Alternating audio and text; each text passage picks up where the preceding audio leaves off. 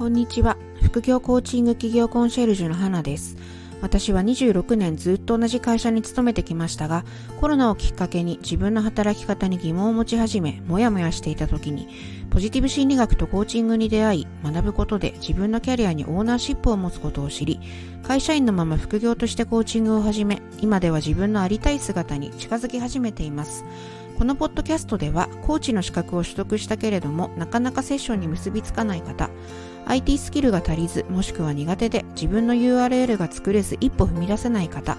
自己肯定感が足りず、私なんてと思い、自分のコーチングをクライアントに提供できない方などに、私自身の体験をベースに会社員のまま副業としてコーチング起業するコツを配信していきます。ご興味を持っていただけたらフォローしてくださいね。それでは配信をお楽しみください。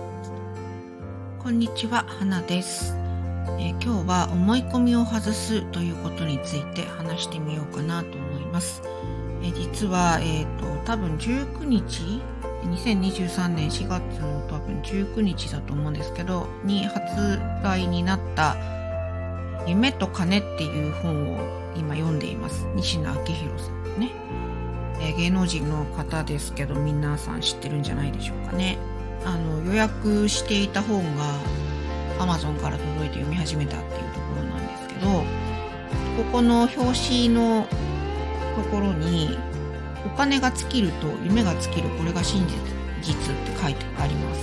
これちょっとネタバレがちょっとあるかもしれないですけど、まあそういった、えー、言葉が並んでいる本で、まあ、賛否両論あるかもしれないですけど、私結構この方の言ってることをごいよな、なんていうか、こう入ってくるんですよね。で、オンラインサロンには入ってないんですけど、なんかいろいろボイシー聞いたりとか、まあ、スタイフも時々配信になってますけど、聞いたりとか、えー、っと、ツイッターとかかな、なんか読んでたりとか、ちょいちょいなんか彼の言葉っていうのが私に響いているので、今回もまあこの本を買ってみたんですけど、なんかどうもこの副業を始めてそして会社員をやりながら副業起業をしている私にとってお金のお話とか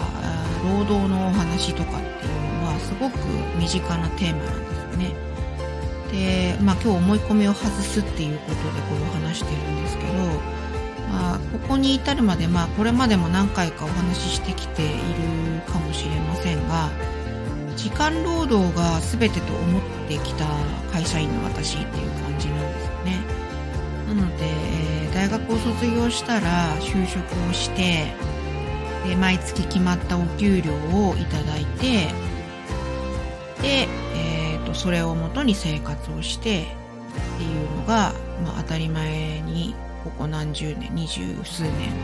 生きてきたわけですし、まあそれはうちの親も望んでいたことで、自営業、自営業者の両親は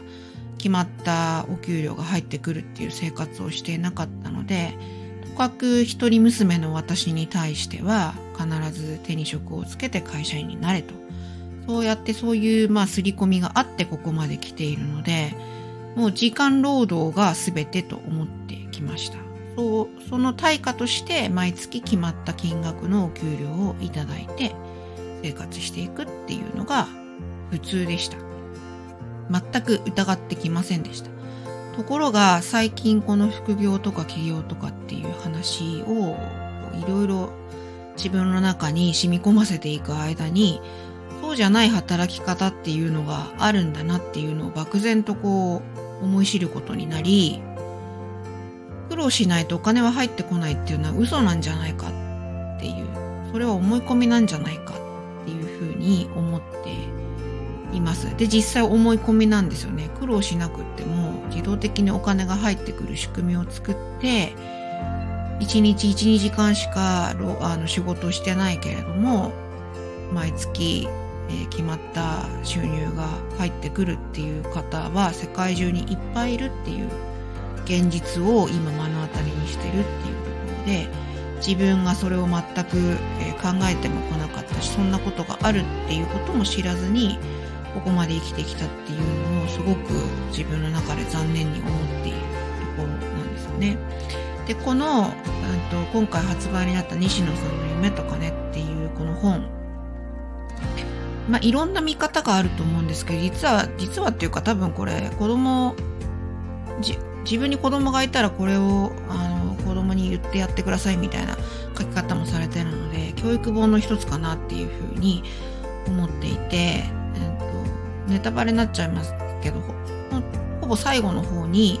一日でも早く学べっていう言葉が出てきます。で人生の努力努力量を100とするなら前半戦に努力を集中して勝ち取れみたいなことが書かれてるんですよね。要するにあのレバレッジをかけてまあ今ファイヤーとかって流行ってますけどこういったあの働き方を手にして少しでも早くあの学んでこういう生き方を手に入れろみたいなことを書いています。まあ解釈は人それぞれなのかもしれないですけど今私人生の後半戦にすでに突入しているので前半戦に努力を集中して勝ち取れて、まあ、うちの息子とか娘に言いたいことではありますけど自分に置き換えるともう全然遅いんですけどそれでも後半戦の今前半戦にいるっていうことで視点を変えて今この本本に出会ってよかったし、えー、ここまでここ数年の、え、コロナが始まったあたりからの23年の間に出会えた人たちに全ての人たちに感謝ですし、まあ、会社員をやりながらこういうこともできているっていうことにも感謝だしでこの視点を今、え、手に入れたっていうことにも感謝しているっていうことで、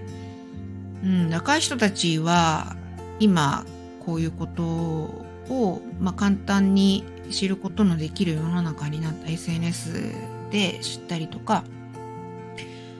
まあでもちょっと話、あの、もう終わりにしようと思ってるところでちょっと外れていきますけど、うちの息子ね、あんまりこういうの分かってないんですよね。だから、知らない人はやっぱり知らない。